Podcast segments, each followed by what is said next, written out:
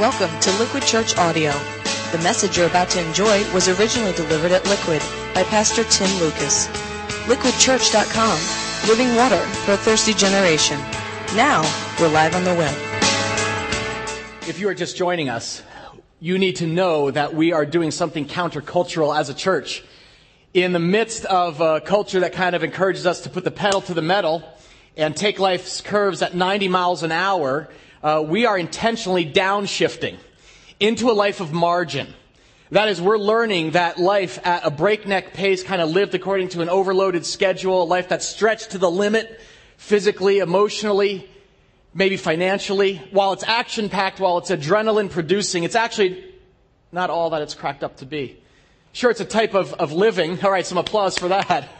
It's a type of living, but it's not necessarily living well. And so we are reconnecting ourselves with God's gift of the Sabbath.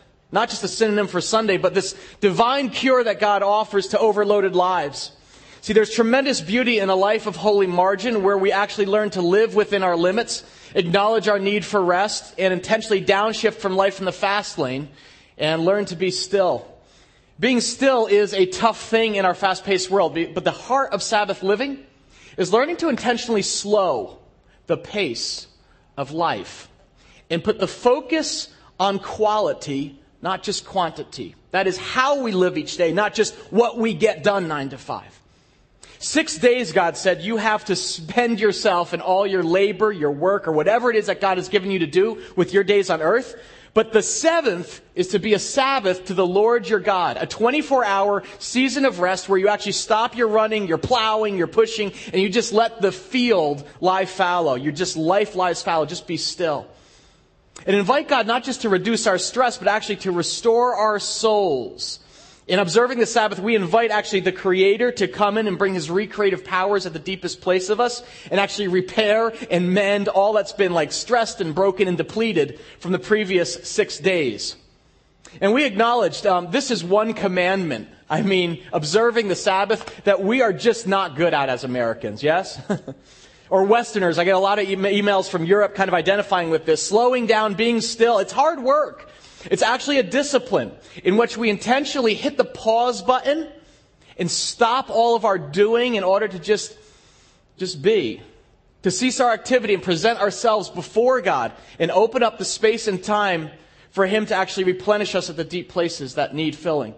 At the levels of all that's important actually in our lives, at our hearts, our relationship with God Himself, and our relationships with one another. And so last week, to take a step in just establishing margin in your life, I presented you guys, if you remember this, with a Sabbath challenge.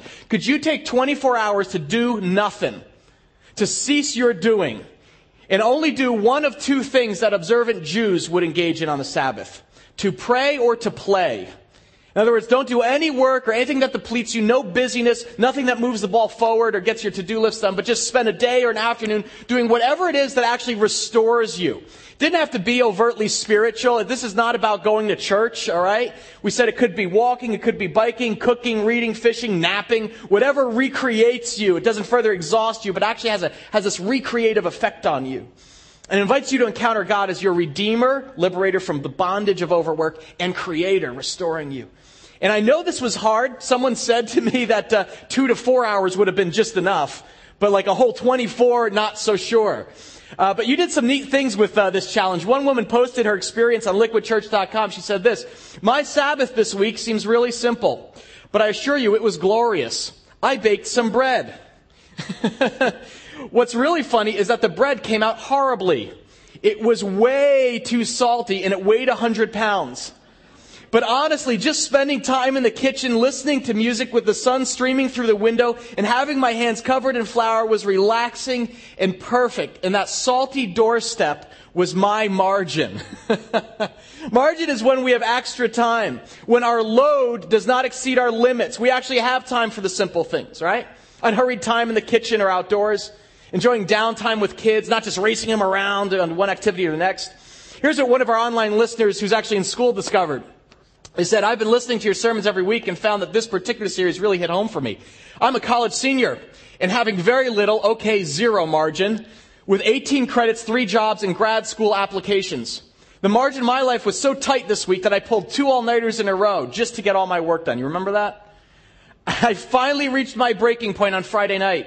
I took the next day off as a Sabbath. It was the very first Sabbath I've ever kept holy in the 5 years that I've known Jesus Christ as my personal Savior. Tim, I can't even begin to describe to you how wonderful it was. I got rest. I reconnected with friends whose relationships suffered because I was always working. And although these things were great, it wasn't until I spent one-on-one time alone with God that I really received the rest that He provides for weary people. See, I realized I wasn't trusting in God, being paranoid, borderline neurotic, about getting my work done in my own strength. That was my subconscious way of doubting that God was there.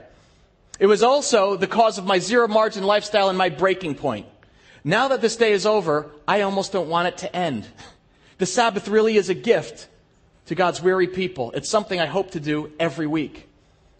Some of you are discovering that something as simple as sleep can be a deeply spiritual experience, right?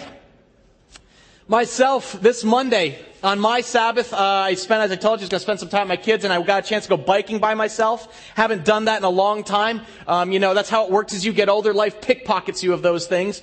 So I went mountain biking. I have these horse paths behind our house, and I took my bike out there. All right, it was actually my wife's bike, but, just let's pretend it's a manly mountain bike. And went on those trails, actually took my dog with me, Percy, and it was awesome because I am so wicked out of shape. I went like a mile, and my lungs are burning and exhausted. And we come up over this hill. And we see this pond there, just in the middle kind of this someone's estate. It was amazing. And it was one of those fall moments that, you have in the Northeast. I mean, aren't the trees amazing at this moment, right? Just ablaze, like the mountain ridge is like on fire, just totally quiet. And I'm standing there just looking, just sucking wind, and the dog is standing there. And as I was looking up at the sky, the most amazing thing happened. I heard this honking in the distance. And I was like, is that a car? What is that? And I hear, huh. And over this ridge line, in perfect formation, drifting down, is this V of geese. And my dog Percy is like, he's like looks, at this, and his ears are pricked, and I'm like, wow, pretty. And then I start realizing they're coming down towards us. Closer and closer, and I'm like, get on the bike, these geese are coming out, and they actually glide in, no flapping, just glide in literally, and land in formation on this pond in front of us. This must have been 10 yards away from us, and it was a holy moment. I stood there with my dog. Percy didn't even bark. I think he was so stunned, and just drank in the beauty of this moment. And I thank God. I was like, God, you are an amazing creator. That song we just sang kind of came to mind. My God, when I in awesome wonder, when I consider all the world your hands have made, take the time to be still. I see the stars, I see the woods, the geese drifting, and when I have the margin to drink that in, then sings my soul. And it wakes up, my Savior, God to thee, how great you are. Holy moment. Monday afternoon. A moment made for worshiping, not in church, not to a song here, but in God's temple. All made possible just because of a little extra Sabbath margin.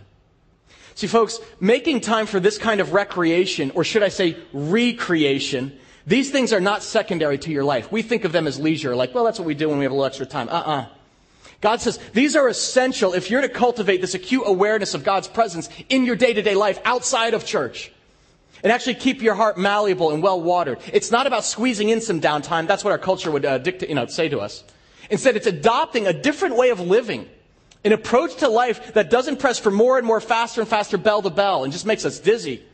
But actually says, would you be willing to do less and less, slower and slower, and awaken to God's presence in your 9-to-5 life?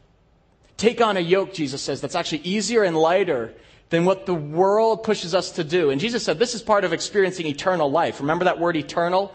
It simply means you're no longer bound by time because you instead live your life in the rhythms of the one who actually holds time in his hands. The cure for a manic Monday is a Sabbath Sunday. Recovering God's gift of the Sabbath every week and taking that regular spa time for your soul. Now, to get practical, guys, this week, maybe you need to play the hero and make this happen, because I see some of you guys are like, yes. You've got like your fly rod all rigged up in your mind, but your wife actually needs a Sabbath from the kids. Here's what one guy did. I thought this was the coolest idea ever. He went ahead and sent his wife to a hotel for a full 24-hour period, booked her a room, took the kids, and literally surprised her. Packed her. He said, I packed her a duffel. I put a novel in there by like one of her favorite authors, put a Norah Jones CD in there, and I checked her in and drove away. And she was like stunned. She's like, no way. He's like, I mean it. No kids. No commitment. She's like, no strings attached. No strings attached. You're not coming back, middle of the night in the hotel room. No, I'm not coming back. I'm taking the kids. And he said, when I picked her up the next morning, she was like a new lady. He said, I was a wreck, but she was completely refreshed. Okay, that's the spirit of the Sabbath. You actually recognize that other people in your life need margin, not just you. So if it's in your power this week to give them the gift of going to God's spa, be creative. Because the options are limitless. You don't have to be married. Maybe you could do that, give a gift to someone in your life group who needs some margin. But if you really want to incorporate recreative margin in your personal life, your work life, your financial life, you have to fight for it. Because it doesn't come naturally, and in many ways our culture is dead set against it. That's why it's so hard for many of you, and I appreciate some of you who are not there yet. This honesty of this post on liquidchurch.com, someone wrote this. They said, okay, here's the hard truth, Tim. I stink. Truly. At these Sabbath moments, I don't seem to make them happen as easily as I could. Why? What could happen? Am I scared, lazy, indifferent? I was thrilled to see a liquid friend this week taking a great margin moment while reading a book at Port City Java while I went into the gym to hit the treadmill. Oh, the irony. I saw it and yet kept ignoring it. Crap. I wonder if weeks like this, if I disappoint God, I must. You need to know something. If you haven't put any of this into action yet in your life, you don't disappoint God. At least not in the sense of like him looking down his nose on you thinking like, this is too bad, blew it again. If God's disappointed, I think honestly it's the kind of disappointment that a parent just feels when they long to see their child. Like, oh, I was so hoping to see you, to spend time together this week, but I will wait. Remember Jesus said, I am gentle and humble in heart. I won't force this on you, but know this. I love you, and I will be here in the margins waiting for you, because it's in the margins that relationships happen. So don't beat yourself up, okay? This is an entirely new way of approaching life. It's countercultural, and there's not only guilt to overcome. I think there's fear, too. Like, well, what if I did slow down? What would I do with myself? I'm not good at slowing down. Anyone feel that way? You're like, yeah, okay. You're like, I know, I like the treadmill. I mean, yeah, it's tiring, but, I prefer the adrenaline of running. I'm not good at sitting still. You may identify with that. Being still is hard. It is actually a discipline. And like anything, it takes effort if you really want to work it into your life. So today, I want to get completely practical. By the way, some of you are like, wait, I thought we were talking about money today. It says God's bling in the bulletin. We're actually going to address the issue of money next week. We're going to spend 3 weeks hitting the issues of debt and financial margin head on. But before we turn that corner, I want to spend one more week just going a deeper level on this, because I feel it has struck a chord with so many of you. I have received more emails for this series than when we did sex on the Song of Solomon.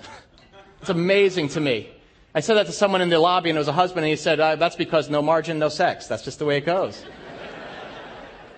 So let me invite you to turn with me to Luke chapter 10. We'll look at verses 38 through 42. This is a great vignette in Luke's gospel that tells how Jesus encountered two women who struggled with margin. They were actually two sisters. One actually embraced the rhythms of Sabbath living. She understood the power of margin. And the other, she was an A-type personality. And if that's you and you're here and you're like, oh, it's slowing down, I'm A-type, you'll identify. She's action-oriented, had a hard time when it came to sitting still. And in fact, she criticized her slacker sister for taking time to downshift. Now, the names of these two sisters were, do you remember this? Mary and Martha, the M&M sisters.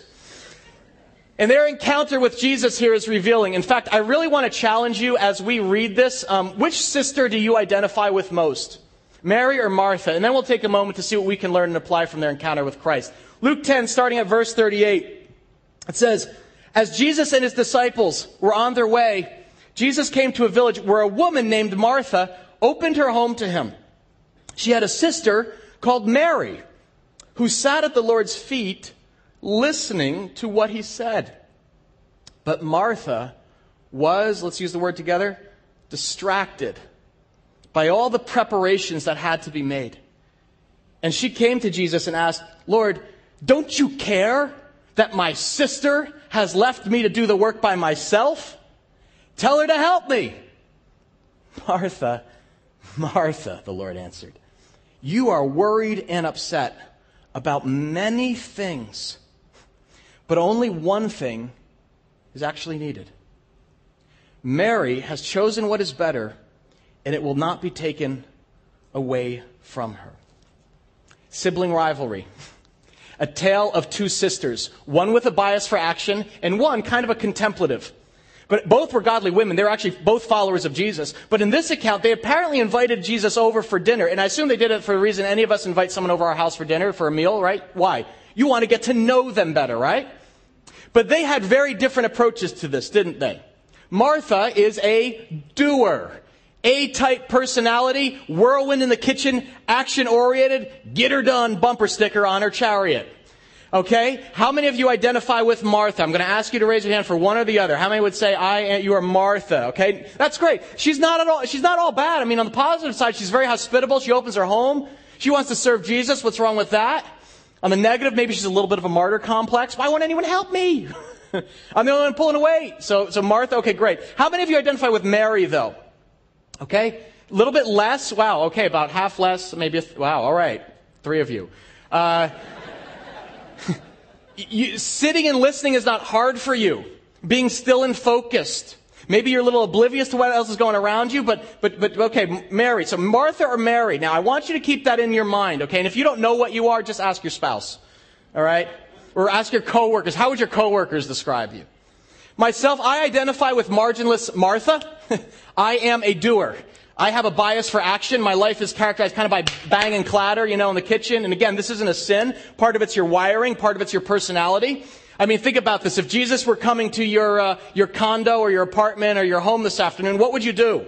You'd probably cut out early, right? You'd want the place in shape. You'd clean up. You'd cram all the crap in the closet, right? Whip something up in the kitchen or make a run for Wegman's, get a party platter. It's not every day God stops by for dinner, so there's a lot to do. The only problem is that when Jesus arrives, the word used to describe Martha is distracted, which literally means attention diverted, two places at once, conflicted emotional directions. And you know you're Martha when distraction is kind of the way you walk through life. See if this doesn't identify. So you left the office early and you're finally home for dinner or whatever, you're with your family, but still in your mind, you are dialed in. So at dinner, it's like, so anyway, Dad, What did you say? I'm sorry. Your body is half there, but your mind is in another place. You live in a constant state of distraction. You know how you know you're a Martha? You're a Martha when you're a list keeper. The text says that Martha was distracted by all the preparations that had to be made. In other words, she had a list of stuff in her head that had to be done by the end of the day. All for Jesus. Right? Wash the floor, clean up the living room, get bread, get out the good china. Nice bottle of wine. Well, we could do water, whatever. He'll take care of it. Marthas are notorious list keepers. At home, at work, at school. You like checking things off. How many of you like checking things off? Right? Awesome. I love it too. Right? There's no list you can't conquer. Maybe you have one in your pocketbook, your laptop, your Palm Pilot. You know you're a Martha when you do the third thing that Scripture says Martha did. You radiate stress. Notice how Jesus describes Martha. He says, you seem to be, what are the words in verse 41? Worried and upset. We would use the term stressed out. But whatever was happening here, when Jesus showed up and Martha opened the door, the place might have been immaculate, but inside, Martha was imploding and radiating a little bit. So she opens it up. Oh, Jesus, I'm so glad you're here. Mary, get out. Sorry, Jesus, just, would you get a Tatso chai for the Savior? Use the good mugs, and can I take your tunic? Worried, upset because there's so much to do and there are only so many hours in the day. And most people can't keep up with your pace. And that's frustrating to you. Again, wherever God's planned you, 9 to 5 in the home or the office. I mean, I'm joking around here. But Martha's radiates stress, and they turn it on those closest to him, right? Who does she turn it on? Her sister. That's one of the natural things we do when we live without margin. We turn on family members, those closest to it. And Martha's like, Lord, don't you care that my sister has left me do all the work by myself? She abandoned me. Are you keeping score, Jesus? Because she cut out. She didn't do any of this.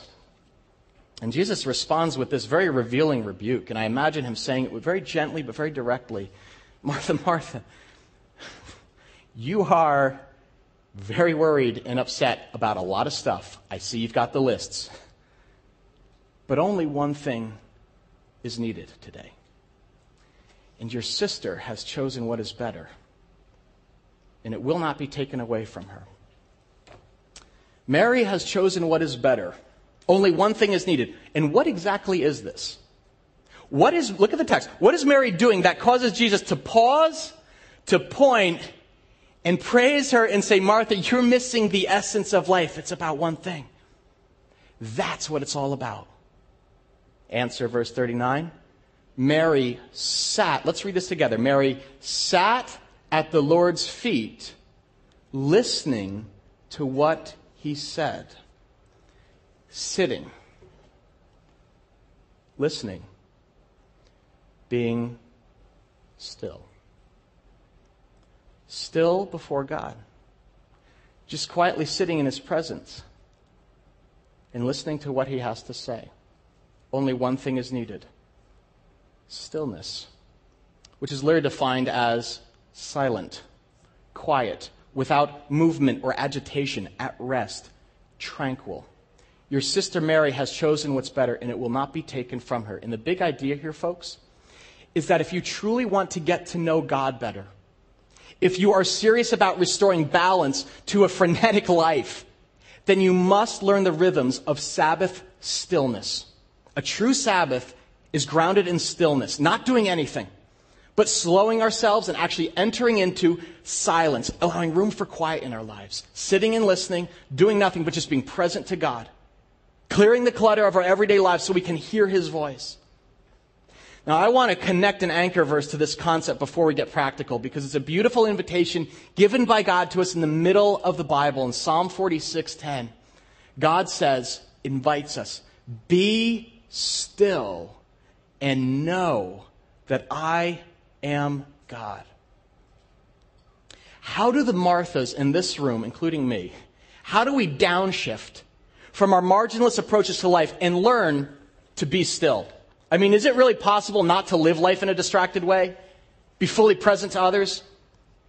Is it possible to get done what needs to be done in our lives in the time that we have? How many of you were like, I love it, daylight savings time last night. Yes, the 25-hour day. Once a year, I get it. And I can crank out a little extra.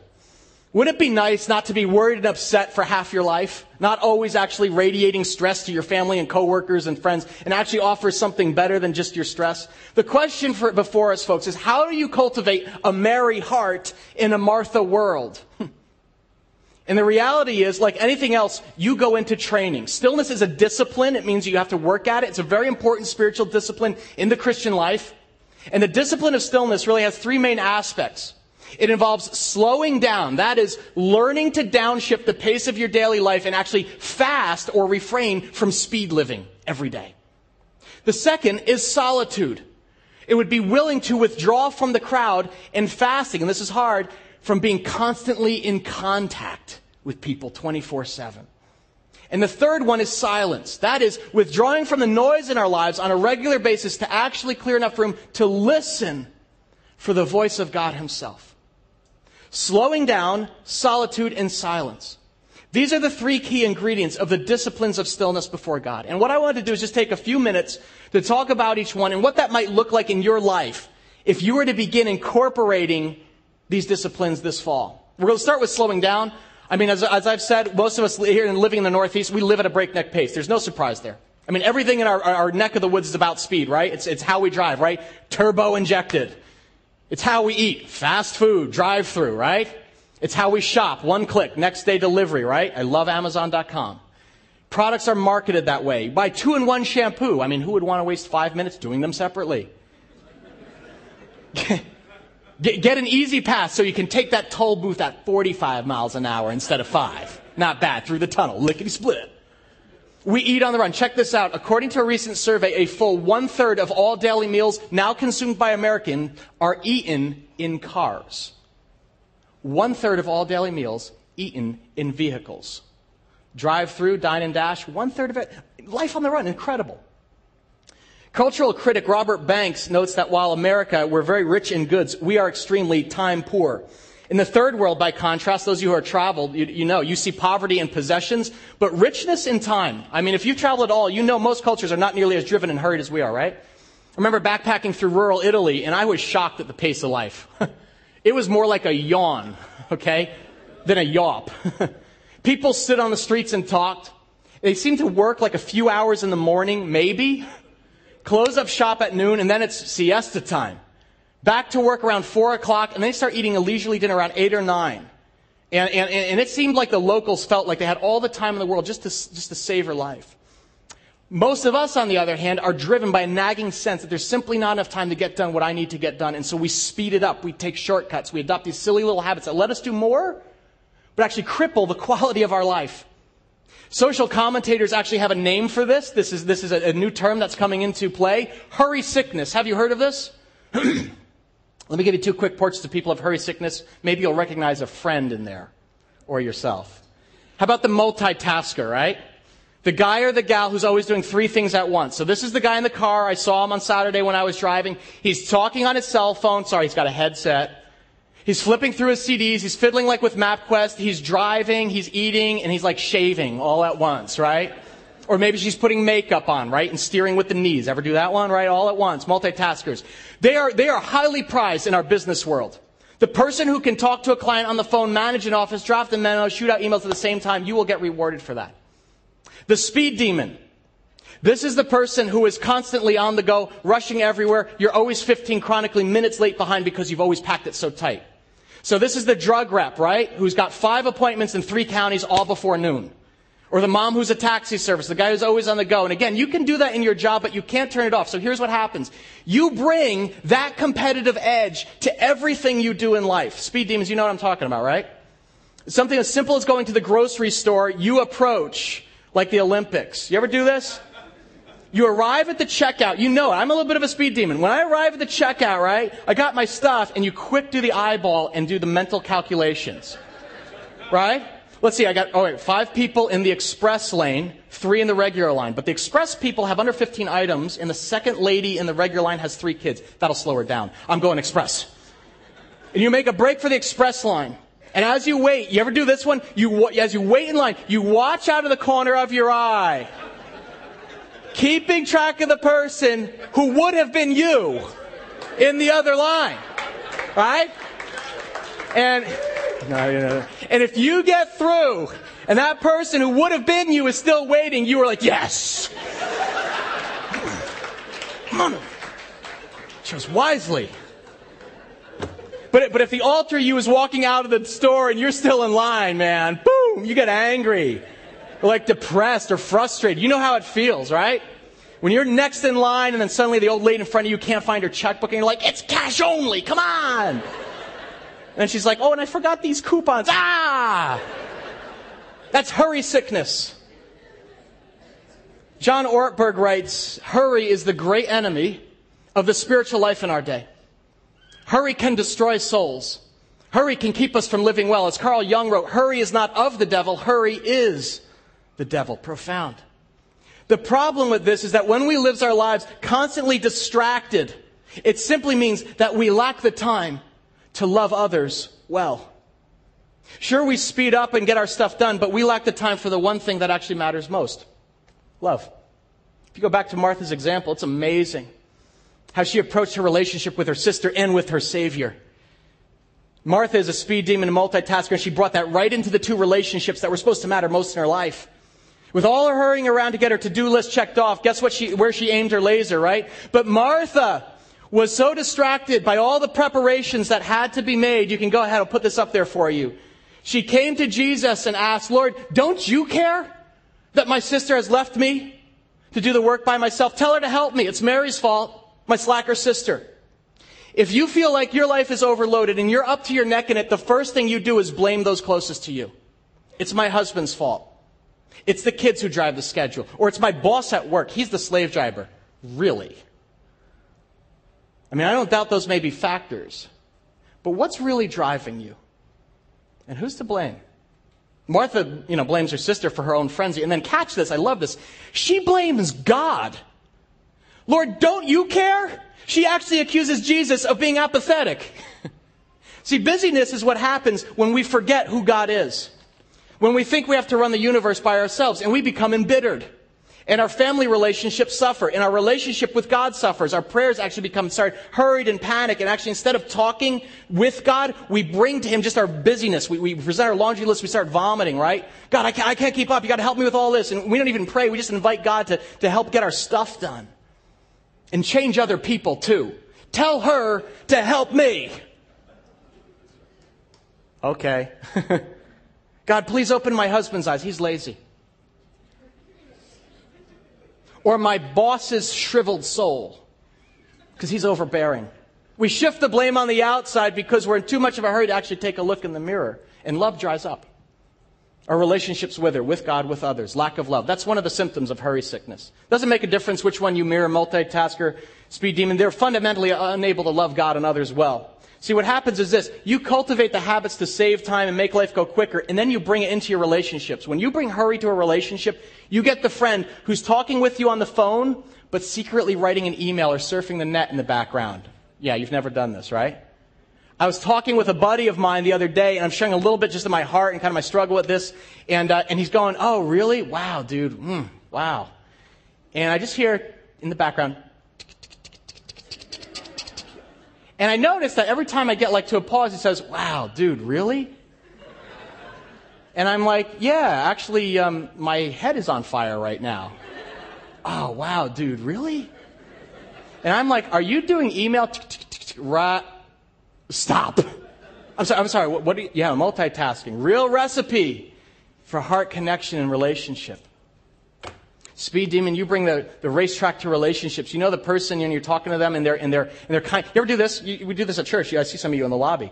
You're talking with someone, and they're kind of like, "Oh, really? Huh? Right, okay, yeah, really." Looking side to side, or "Oh, real? Oh, I'm so sorry to hear." Looking at their watch, or when you start nodding your head and going, "Uh huh, yeah, really? Oh, okay. So how was it?" You try to get them to accelerate, step on it. You feel it. Unable to love other people well because there's not enough time. You often feel like they don't respect you because your relationship is a series of missed appointments, chronic lateness, and never following through. People who hurry are like Martha, always responding to the urgent, but failing to recognize what's truly important. Martha, you are worried and upset about many things, but only one thing is needed. And Mary's chosen what's better, and it won't be taken from her. In other words, because you're moving so fast, you're so busy getting her done, all you can respond to is what's urgent, what's in front of you. But if you've missed the one thing that's important, and that's love. Love of God, love of those around you. Your sister, I know she moves a little slower, but guess what? She chose what's better. She's the smart one. It won't be taken away from her. In other words, if you hurry in your life, you will get stuff done. You will make money, but it will not last. You'll be giving your time and energy to urgent stuff, which God knows everyday life is full of urgent stuff. But you don't have the bandwidth to discern what's eternal, what will not be taken from you, what's truly important. Investing yourself in the only thing that will take with us to heaven. Relationships. With Jesus first, with others second. I know. Too busy to see that. Loving God and others well takes time. It requires us to slow down. The spiritual life cannot be done at a sprint. And if you don't learn the discipline of slowing, you'll lack the patience to allow for a knowledge of Jesus really to take root in your life. You'll be plagued by worry and upset. Distracted, fragmented, emotionally unavailable to God, your family, your friends. Ortberg just nails this thing, by the way. Awesome book, The Life You've Always Wanted. He says, for many of us, the great danger is not that we will renounce our faith. It is that we will become so distracted and rushed and preoccupied that we will settle for a mediocre version of it. Man, wow, I'm not in danger of becoming an atheist. but a practical one. That's why Jesus never hurried. We'll see this in a minute. Slowing down means taking the time to love, to decline the urgent, and discern the important in your life. So here's challenge number one for you this week. Take away. Here's maybe something you do. What's one thing you could do this week that would slow you down? If you're a speed demon, maybe it's choosing the longest line at the grocery store. Let's start real simple, okay? Or maybe it's leaving 15 minutes of buffer zone for your departures and arrival this week, so you're not freaking out your family in order to get them in the car and get to church on time. Or better yet, what could you do that would inconvenience yourself but powerfully communicate to someone else that you're taking the time to love them? Maybe it's instituting a new rule. You will no longer multitask when you talk with other people. No email, cell phone, side conversation, texting all at the same time. What would a 24-hour fast from speed look like for you? You know what a fast is, by the way? Spiritual term. A fast is when you deny yourself something. Like some people fast, they don't eat food. In order to focus on developing a new spiritual strength. What could you do this week? What could you fast from that would break your addiction to speed, the urgent, and reestablish the priority of love, the important? Here's the big idea. By slowing down this week, Jesus is inviting you to actually get less done, but do the right things. Catch this? Building margin into your life means you will not get some things done. That's Martha's worry. But it also means you will no longer walk through life a big ball of stress and anxiety and worry and judgment towards others. Your conversations with God won't just be a laundry list of what's stressing you out and blaming people, but asking God to change you. Slowing down. It is the first of that three-part discipline known as stillness, and it's essential. The second is solitude, which simply means breaking from the pack in our hyper-connected world in order to simply be alone with God. Fasting from people, which is very difficult in our constantly connected world, yes? There's a full-page ad in the Wall Street Journal some time ago. It was put there by a wireless company. I think it was Lucent. It showed off their new phone, beeper, BlackBerry, whatever it is, and it read this. The good news is you're always connected to the office. The bad news is you're always connected to the office. That's what they used to sell their new pager. There's an upside and a downside to living in the age of the iPhone. We are always in touch with someone, which simply means natural solitude erodes. We have no more time alone anymore. We have accessibility overload. There is no place for you to hide. Even when you're away from work, email's a click away. Pagers, beepers, voicemail, texting, in many ways, with emerging technology, there's no natural excuse for being unavailable. How many times have you actually heard that? Where were you all day? I tried to call you 5 times. This constant connectivity, I'd like to call this person the constant connector. This actually erodes our alone time. We don't ever have time to be alone and constantly be in touch. So this is the guy who picks up his cell phone regardless of who he or she is talking to or whatever they're talking about. Oh, I'm so sorry to hear about your loss. That must have been devastating. Oh, sorry. Hold on one sec. Hey, what up, dog? You ever have that? It's whoa.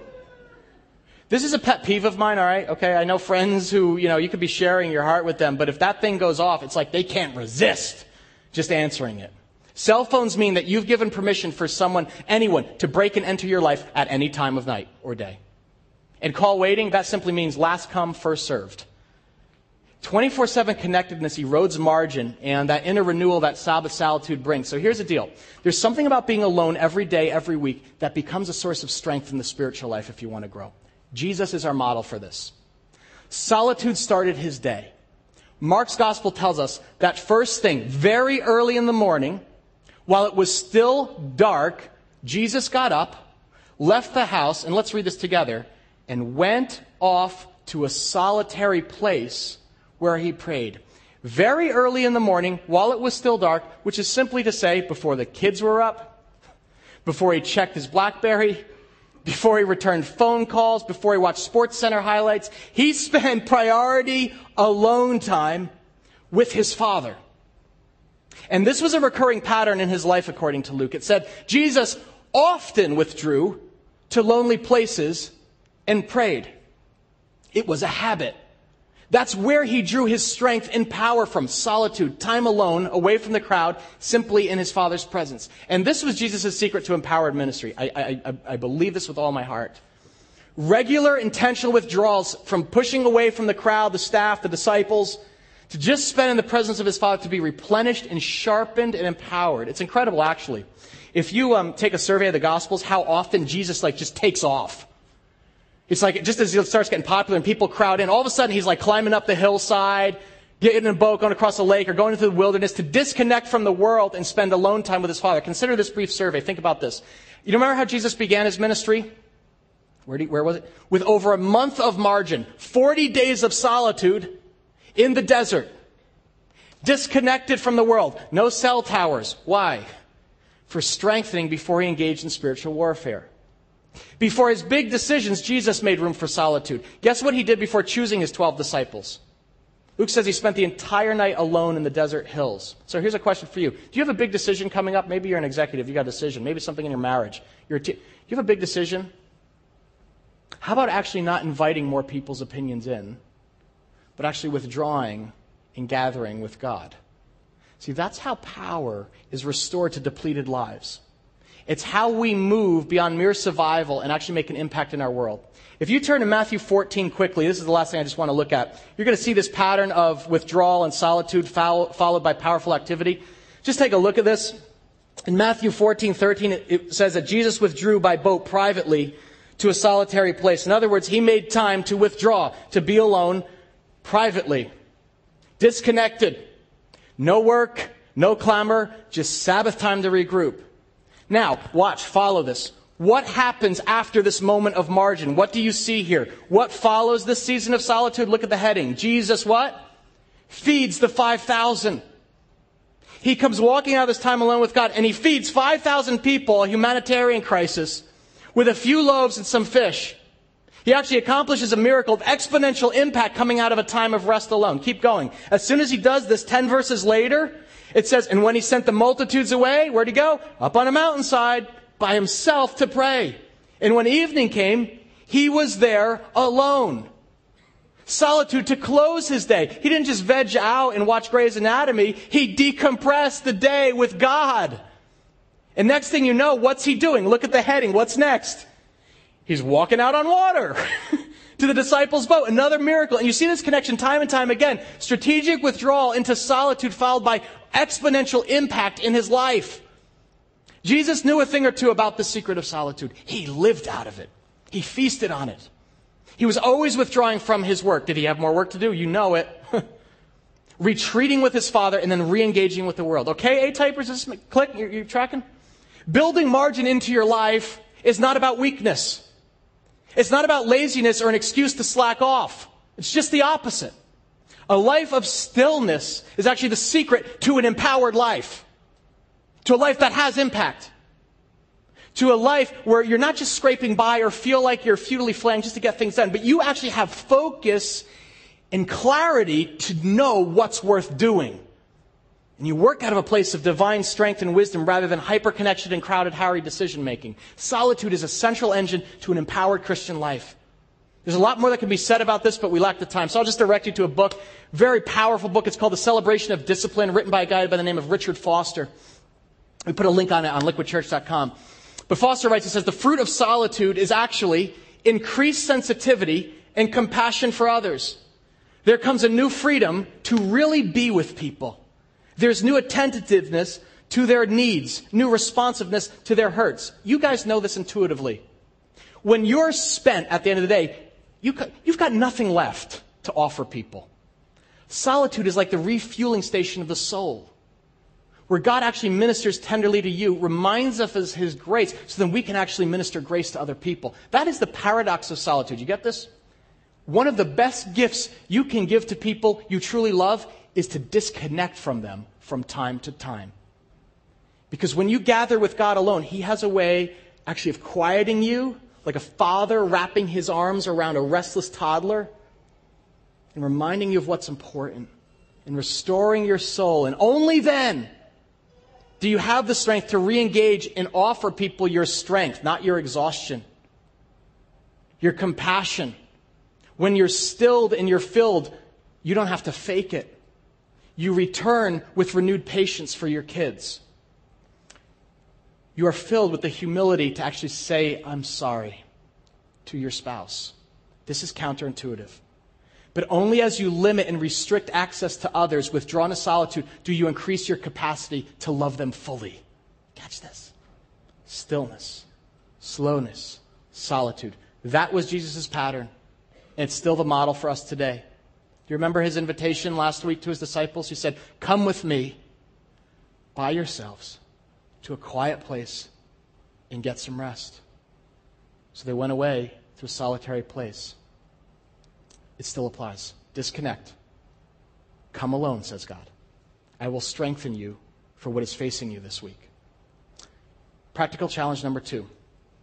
What steps could you take this week to carve out space and time for some solitude? Maybe just an hour. Let me be more precise. What could you turn off? Because to be alone means you have to shut down the flow of information. You actually have to turn off yourself. You have to power down your laptop. You have to turn off the TV, stop the texting, shut off the pager, iPhone, Xbox, TiVo, DVDs. It's not about escaping life, folks. It's about retreating into the presence of God. What could you turn off this week to ensure solitude has a place in your life? Martha was worried and upset about many things. Can you imagine if she had email? So I'm declaring a fast, a 24-hour fast from anything electronic. That connects us. Permission to disconnect and withdraw is granted. Some of you are, this is coming at just the right time because you're facing a critical decision in your life. You don't need to hear from more people. You need to hear from God himself.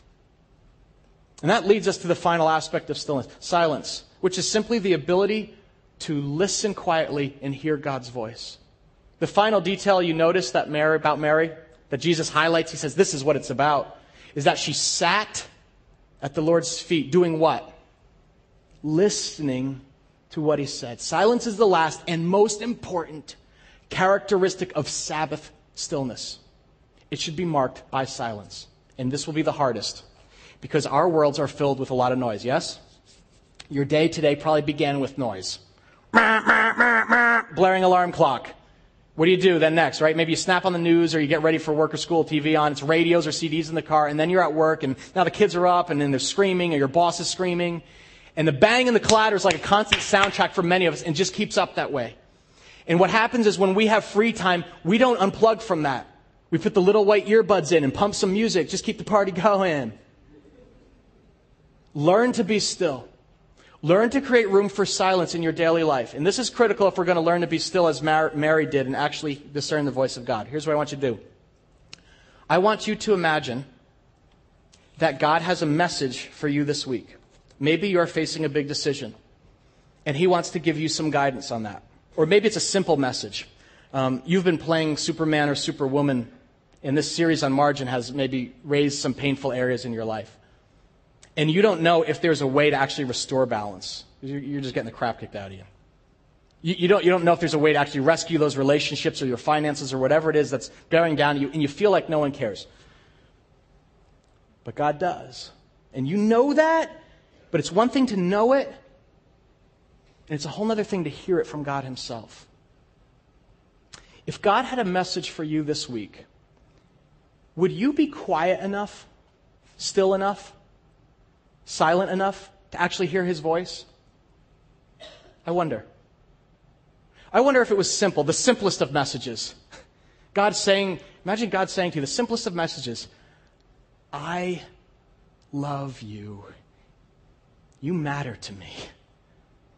I wonder if you could hear it above the current noise in your life. Could you discern God's voice if he had that message for you? I love you. And you matter to me. Or would it be drowned out? It's a dog, I love you. Dog world, man. Now for and just you matter to me. I don't believe in God. I believe in science. I love you. How much is that going to cost? Climbing the corporate ladder didn't turn out quite like that. Hey, Mom, Dad, have a cookie? It's only wrong. I love you. Get caught. Oh, look here for the season must-haves on sale today.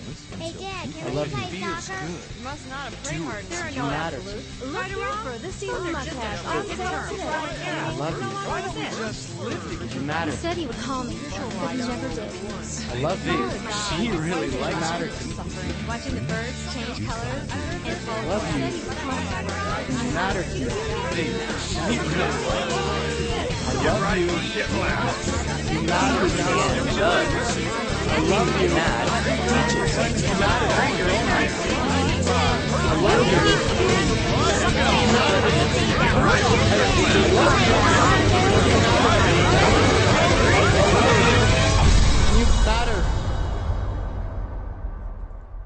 to me. You've got to shut it off, folks. Learn to be still and silent and hear the voice of God. Above the racket, Scripture says that God is constantly speaking to each one of us all the time, but He's waiting for you to be quiet enough to simply sit at His feet and listen, as Mary did. This will be new to some of you. Incorporating silence into your spiritual life. This is not about our speaking. For some of us, if we pray at all, they're very noisy and busy. Laundry lists, telling God what needs doing, and that's fine. God says, let me know your request. But true Sabbath stillness is about the art of listening and being quiet enough, as Mary was, to hear what God wants to say personally to you. This may be a shocker to some of you as you leave here. You don't even believe it. God has something that He wants to say to me? Me? Yes, you. Little old you. Little old busy you. And imagine this. He's been wanting to speak with you for some time about important things. Maybe you're like, so why hasn't He? Because you've been busy. You've been noisy. You've been on the treadmill with your headphones on, refusing to get off and just be still for a moment. Just long enough to quiet down and hear His voice. I want everyone to take a moment right now, just close your eyes, just for a few seconds. Just go ahead and close your eyes, close them. And at the first sound you hear, I want you to now open them.